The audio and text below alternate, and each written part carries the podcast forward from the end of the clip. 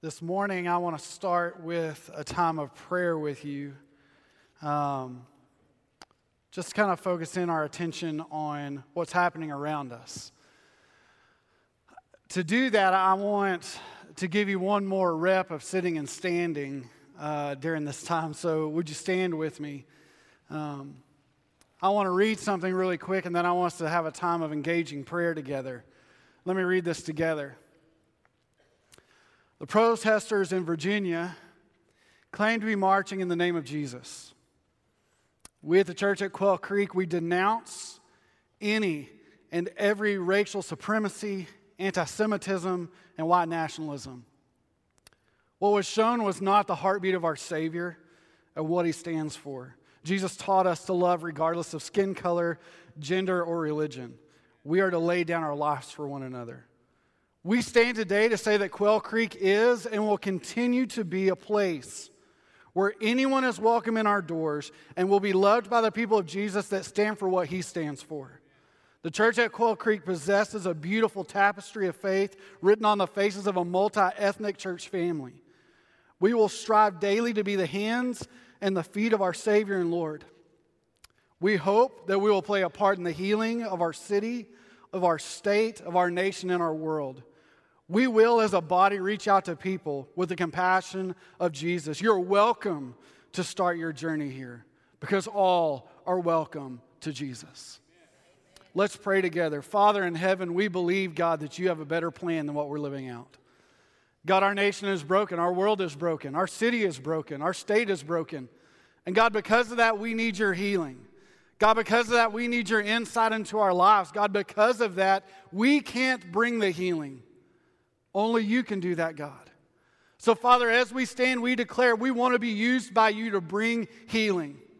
God, as we stand, we believe that we can be a part of something greater than what's happening. God, we believe that the kingdom of heaven will look different than all white, than all black, than all Asian, than all Hispanic races. God, we will all be at the table because God so loved the world. So, Father, we ask that you forgive us. Lord, lead us to follow after you. In the name of Jesus, we pray. And all the church said, Amen. Thank you. Please be seated. As we kind of started in this series together afresh, we talked last week um, that uh, to start your journey, you've got to have some tools to do that. And we said that last week, we believe that part of your journey, and we believe it's the strongest point, starts with a, a relationship, a conversation with Jesus. We believe that you should have a prayer life, that at some point in your walk with the Lord, that you should possess some conversation with a God that loves you so dearly. And so we started talking about how to start that prayer journey last week, and I hope that you started that. I hope that you're actively daily talking to God and speaking about the things in your life. Hope that you're leaving that before his feet. Today, I want to talk to you about the next tool that's available to you is that of Scripture. We believe that Scripture and prayer go hand in hand. Because I want to tell you, if you want to hear from God, He does a lot of speaking through Scripture. I've found that oftentimes in my life when I'm struggling through something and I can't seem to find the answer, when I open my Bible up, God always tends to speak to me through those moments. And I've heard people ask me, Kyle, how many times has God audibly spoke to you? I can think of at least one time in my life where God said something to me personally. I remember us during a difficult season in our church, and I was in the kitchen at our last house, and I was standing at the counter making our morning shake.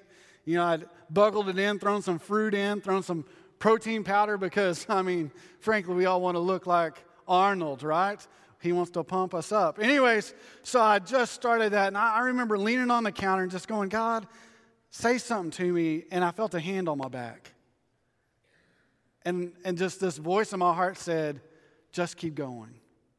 And I remember turning around thinking, my wife's going to be there, or one of my kids are going to be there, and there was nobody there. And it was one of those moments where I felt like God was just telling me, just keep going. And I think we all need those just keep going moments. But I got to tell you, more than not, the times that God has spoken to me, it's been in intense prayer times where I've asked God to do something or say something, and He answers it in Scripture. I've been like, God, tell me what to do. God, show me what to say. And, and it's right there in front of me. And I go, Well, that was, that was easy. God goes, Yeah, I'm God. I know how to talk to you. I made you. Quit being so stubborn and listen. You ever had that moment, parents, with your kids, where you're trying to tell them something and they just keep talking?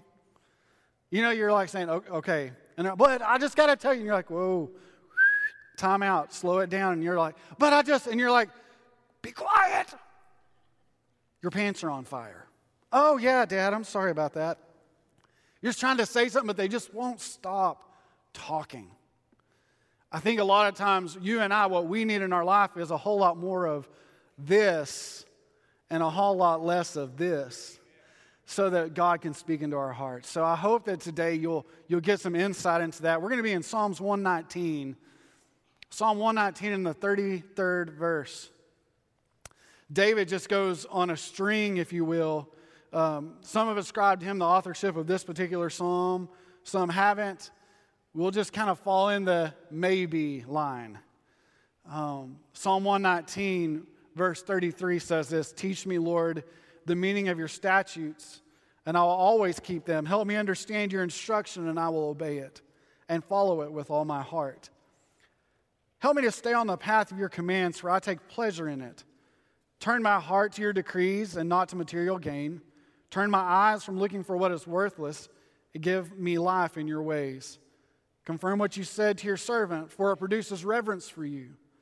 Turn away the disgrace I dread. Indeed, your judgments are good. How I long for your precepts. Give me life through your righteousness. David starts to draw this picture, if you will, of what it looks like when God's word starts to take place in our lives. I can remember learning how to ride a bike and feeling the, the inadequacy of when you couldn't keep your balance and you would, you know, kind of bump your elbow or fall down and just that discouragement. But it was much more as a parent to see my kids try and ride a bike and feeling that discouragement of not seeing them keep their balance or not doing exactly what you asked them to do and what that felt like when you couldn't do anything to stop them from falling over. You would go, oh, come on. You're, you're leaning. Well, I'm trying. In fact, both of my kids learned to ride their bikes via their grandfather. Because my grand, my dad, I mean, would let them fall, and he was okay with that. He'd be like, "Well, get back up. You know, rub some thiolate on it. Let's keep going." But that's that's kind of how things happen. We need someone that stands behind us and goes, "Just get back up. Amen. Keep going. Don't get discouraged. Keep trying." And I think that's probably the truest statement behind scripture reading of anything because if we're being honest in the room, most of us want to read scripture. We want a kind of healthy diet of the Word of God. We just don't know where to start, nor do we know how to keep it going because sometimes we get into it, right? And then we just stop. And then we have that friend that calls. Hey, I just finished reading through the Bible seven times this year. And you're like, ha, ha, good for you. And you're like, I could just use getting through Matthew once this year. So, how do we get through it? How do we start that practice? How do we start? So, let's talk about that. Number one, come as a learner and not a reader. Listen, when I pick up a book that's not the Bible, I come as a reader. I, I show up to hear a, a biography or read about leadership or something like that and I come as a reader. I'm trying to get through it.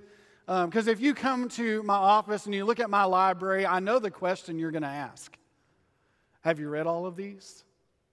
Anybody have a library that they've read them all? Like front to end, every book you've got? If so, we can't be friends. We're no longer friends. Anyways, um, but you know what I'm saying? Like you come into my library and, and I've got these markers at places I've stopped in certain books. Maybe you're like me, you have that one page turned over and then it, it made its way onto the shelf because another good book came along. And so you've gone through this whole process of, I had this book, now I've got that book, kind of thing. And so as we look at Scripture, we kind of try and figure out how, how do we finish? How do we start in a book and how do we finish in a book? And so I want to give you a few keys. I just want to talk to you today about how the Bible lays out. So I want you to do me a favor, and I, I want you to all do this. And I hope that you'll hear me out here. Because I believe people are intimidated by the Bible. For whatever reason, I think people show up to look at their Bible and they don't know where to find stuff or how it starts or stops or what happens in it. So entertain me for a second. Everybody, close your Bible. Yeah, did you hear that sound? You're like, okay, the Lord just left the room. Everybody, close their Bibles. Um, so turn to the front. There's in every Bible, there's this thing called the contents. Now, some of you are like, listen, I learned this in preschool. That's okay. Listen, I have friends that are adults that have never looked and seen the contents of a Bible. So it's okay if you feel like, hey, man, I'm learning something. I hope that you are. The contents are laid out like this. If I go too far, my Bible's going to fall apart right here. So this is as far as it's going to go. I always make fun of Dale's Bibles because his he has this one that he has that's completely falling apart on him. I think pages have fallen out and he just stuffs them back in and they folded over over time, so they're like a triangle in his Bible, but he keeps them, which I'm thankful for. That means he uses it, right? But here's the contents of your Bible. It's broken up into two parts: Old Testament and New Testament. Yours may look a little bit different than mine in the front. The Old Testament is all of God creating the world, where sin entered, Ten Commandments, the flood. We get battles, we get kings, we get prophets. That's where the scriptures end. It goes from major and minor prophets. It's, you know, where they were and how they talked, and, and not all the prophets are in order. So if you want to be a student of the Bible, I encourage you to do this. Go get a timetable of the books of the Bible and look at how they're laid out and where the prophets talked about what was happening in history, it really makes the Bible very interesting in the Old Testament. The next is the New Testament, and it starts with Matthew. And the New Testament begins the life of Jesus. So if you wanted to start with Jesus, you would start in the New Testament. Now, I want to tell you, all of the Old Testament talks about a coming Savior, and that Savior was Jesus in the New Testament. And there's a gap in history between the Old and the New Testament where nothing happens, where a lot is silent. There are some books that were written, like the book of the Maccabees and things like that, that are not a part of your Bible because when they looked at the authorship, it didn't hold congruency and the stories didn't line up with the truth of the other Word of God. So it's not a part of your Bible. So you may be like, I've heard about the book of the Maccabees. Shouldn't that be in here? No, because it didn't line up. It was written off text. It's history, but it's just not biblical history. So, New Testament starts with Matthew, the life of Jesus. Matthew, Mark, Luke, and John is Jesus' life given in different accounts by four different men, looking at it from four different angles. Some are very mind heavy, exact things that happen and dates and weights and everything else. Some others are compassion driven about the life of Jesus and what he touches and what he does. Then you get into Acts, that's the start of the church. It's where the apostles started to see things happen.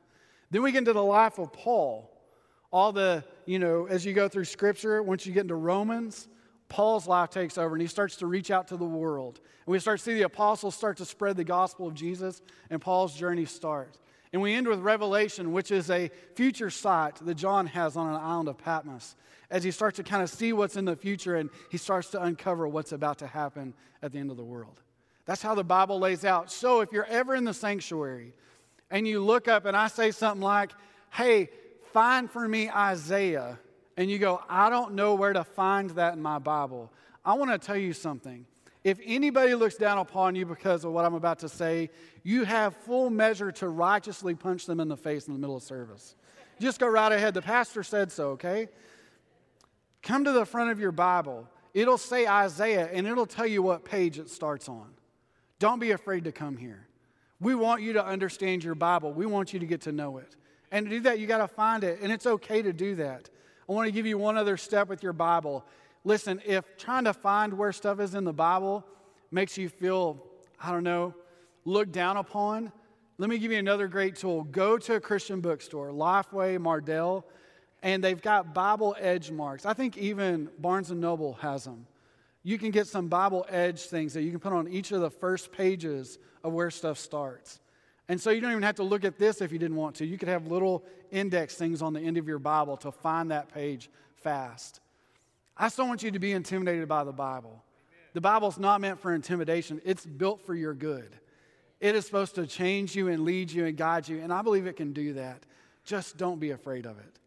So, as we look at the Bible and how it's broken down, we, we hit Psalms, which is a lot of different books of people put together. Songs, sonnets done by some men, some the son of Korah, some David, some some other writers. And we get that by their style of how they write. In fact, some of the Psalms, if you get to them, say a Psalm of David or a Psalm of the sons of Korah, and they would have all been sung. So it's like a hymnal in the middle of your Bible. And it would be a song sung at different times in the middle of a battle. In fact, some of them have some inscription to it that say this was a song that David sang when this happened. And so you can go back to Samuel and see where that happened in David's life. It is powerful to see where David busted out in song. I mean, David almost lived kind of the Disney life when you start to add it back into Psalms, right? Something would happen and he'd just go, dum, dum, dum, dum. I am here. You know what I'm saying? That was awesome. And so we get to this Psalm 119 where David starts to talk about the Word of God. And uh, he just simply says, Listen, teach me, God, to follow your decrees. Teach me how to pursue them with my life. Show me so that I can live a life after you. He starts to say, Your word means something, and I want to I wanna just dive into it. Here's what David didn't have David didn't have the New Testament, David knew nothing of Jesus. Jesus wasn't a part of who he was. He had an idea because God spoke to him about a future king who would save his people. But he didn't know Jesus' name. In fact, Jesus wouldn't appear till much later, but I will say Jesus comes out of David's family. So, how cool is that that years before, a king amongst kings, in fact, one of God's favorites, talks about a future Savior who would be Jesus in the New Testament. It's pretty powerful and amazing. Psalm 119, so it tells us, man, we need to come as a learner. He says, Teach me, Lord. Teach me. Don't just let me be a reader. I want to encourage you to do something. I encourage you to read your Bible, but I also encourage you to learn from it. Don't just read it to say you did it. Listen, it's the wrong applause to say that people have finished reading the Bible in a year. It's the right applause to say that they learned something in that process. We can go through a lot of things in life, but I want you to hear this. Scripture is not a car wash that you drive through and you're done with. It's a drive in movie that you park at and experience. So don't just take Scripture and make it a piece of your day, let it change your day. Now, leads us to our next piece. Practice daily what you read. Practice daily what you read. It's important that we don't just hear the word, but we become doers, as Scripture says. So when we take in Scripture, we need to make a question mark to everything we read. God, what do you want me to do with that? What do I do with that piece of scripture? What do I do with this particular line that you're trying to teach me something through? Because all scripture is God breathed and it's useful for you. Now we get the truth, right? First Corinthians was written to who? The church at Corinth, right? But it didn't stop there. God inspired that book, although it was written to the Corinthian church, to be used at the church at Quail Creek today to speak to you. Because that's what the Holy Spirit does. He makes scripture come alive. And I got to tell you, I had this pastor growing up that would always hold his Bible up and he'd say, This thing quakes with life. And I remember going, Okay. And the next Sunday, This thing quakes with life. And we'd go, All right. And then the next Sunday, This thing quakes with life. And we were like, Okay.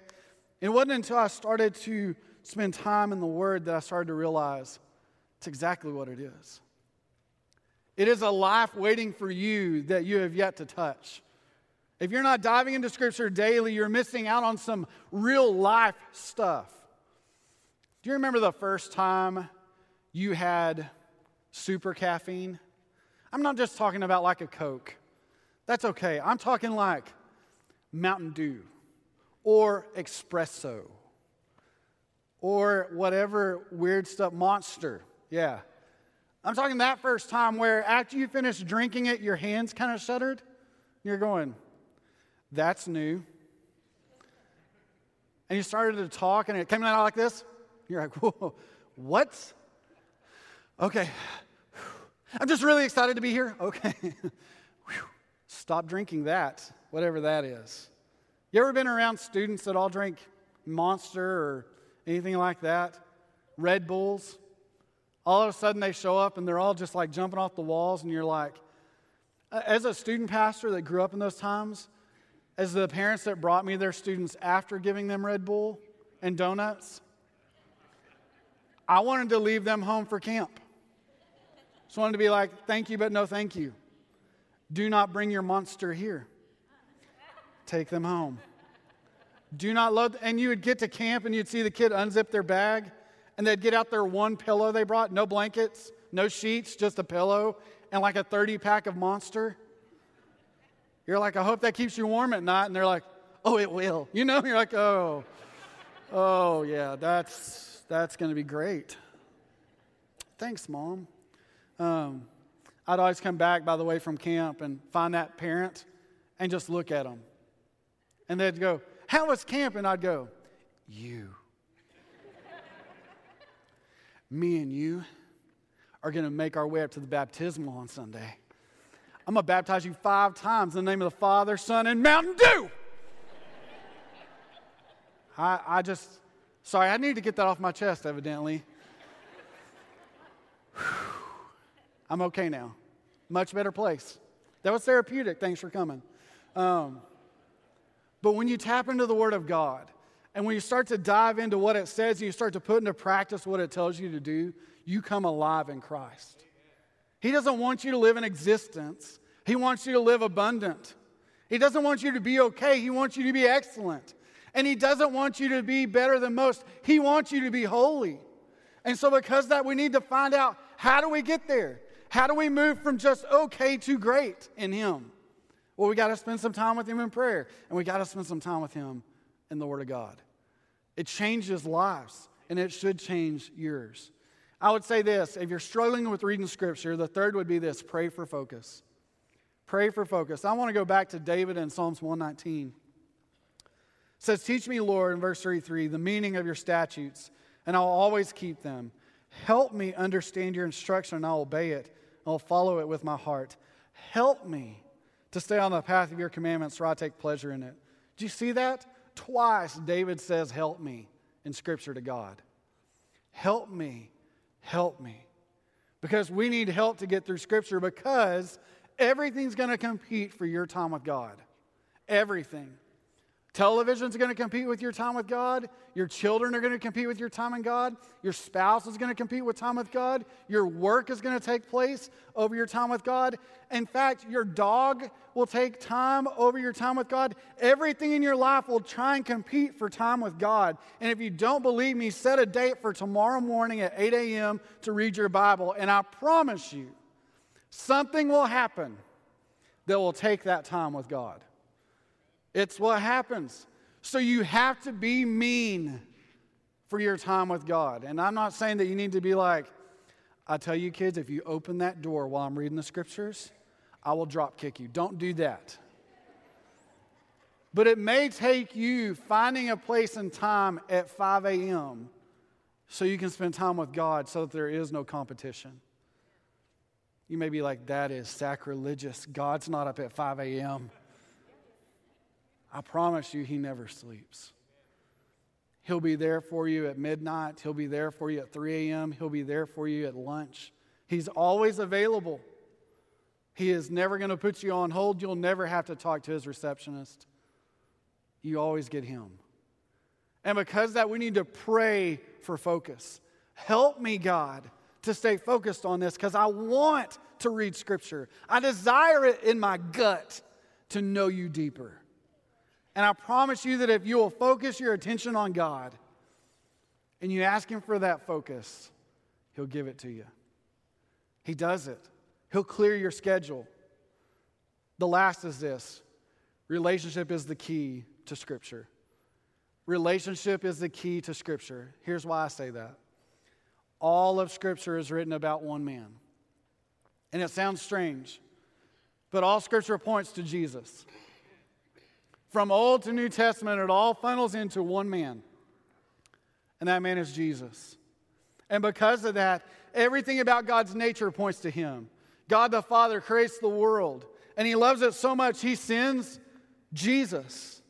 The Holy Spirit in his nature as it exists right now is pointing us to Jesus. And because of that, all of Scripture just keeps pointing us to one man, and that man is Jesus. And if he is at the center of Scripture, we need a relationship with that kind of guy.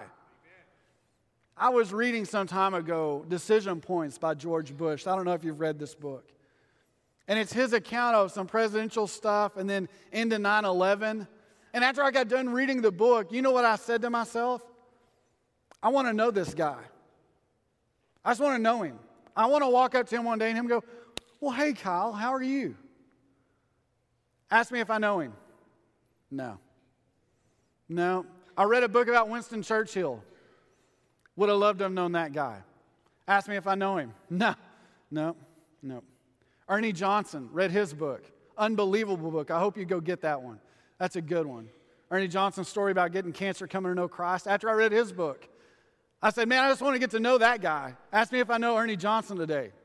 No.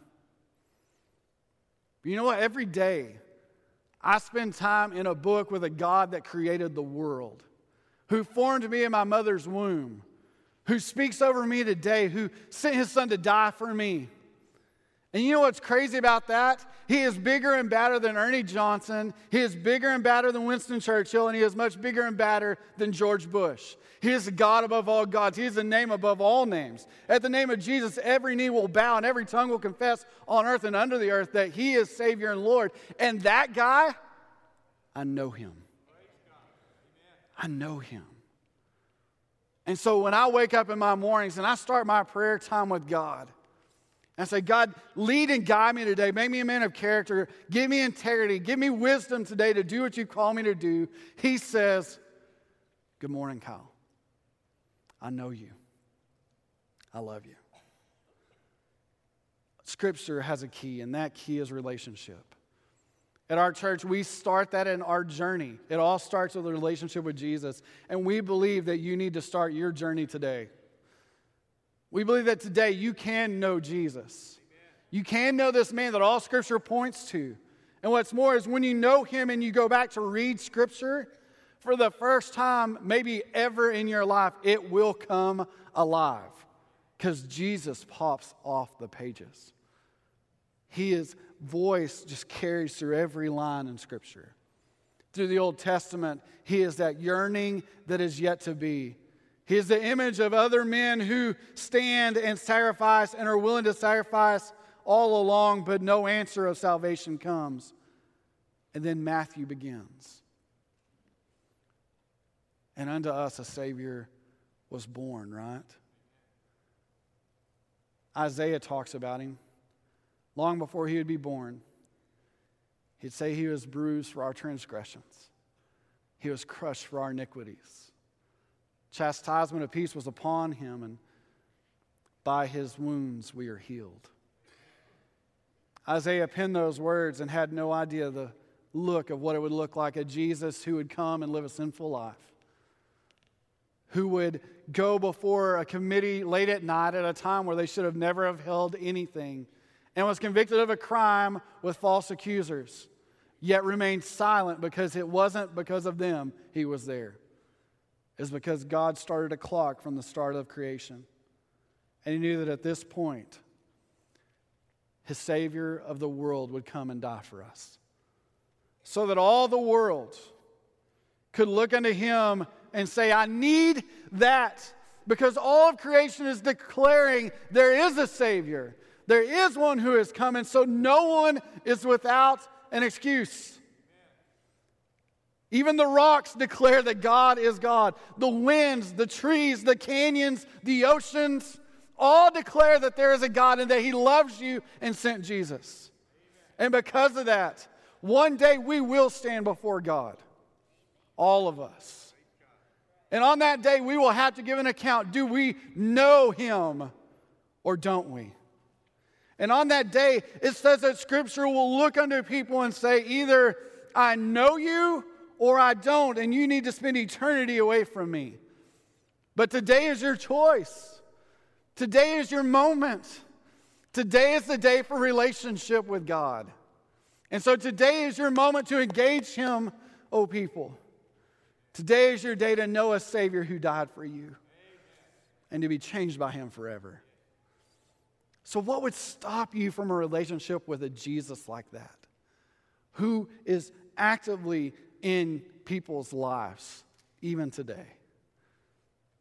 It all starts with a relationship. So, if you want to know why maybe you've gone to Scripture time and time again and come away with nothing, your relationship is hurt and you need some Jesus. At the end of our day, we can sit here and talk about social injustice, and believe me, we could probably spend the rest of our day doing that. But I want to tell you something you and I can't heal our nation. We can play a part, but we can't do it. There's only one that can do that. His name is Jesus, and He wants to change our lives.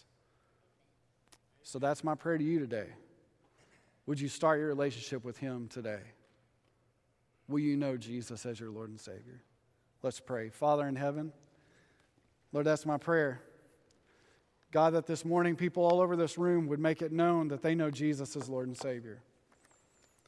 Because, God, we need you. And Lord, we want Scripture to come alive, and Father, we want to be changed by it. But Lord, it starts with Scripture, it ends in relationship, and it starts in relationship and it ends with Scripture.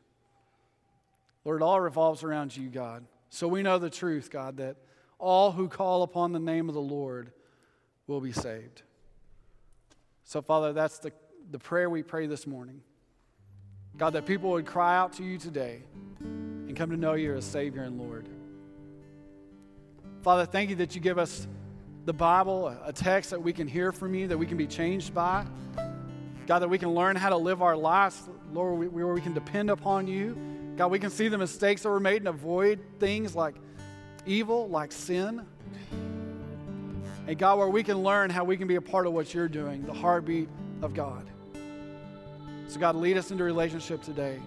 Help us to be broken before you, and God, help us to be changed forever for what you ask us to do. Lord, that's our prayer. And we pray in the name of Jesus and for his sake. Amen. Would you stand with me? We have our time of invitation. The front's open to you to come and pray. Dale and myself will be here to pray with you, alongside you. Maybe right now you would say, Listen, I just want to pray for people. You would just come and stand and be available. I encourage you today. Let's start a relationship with God. Start your journey. As we sing, you come.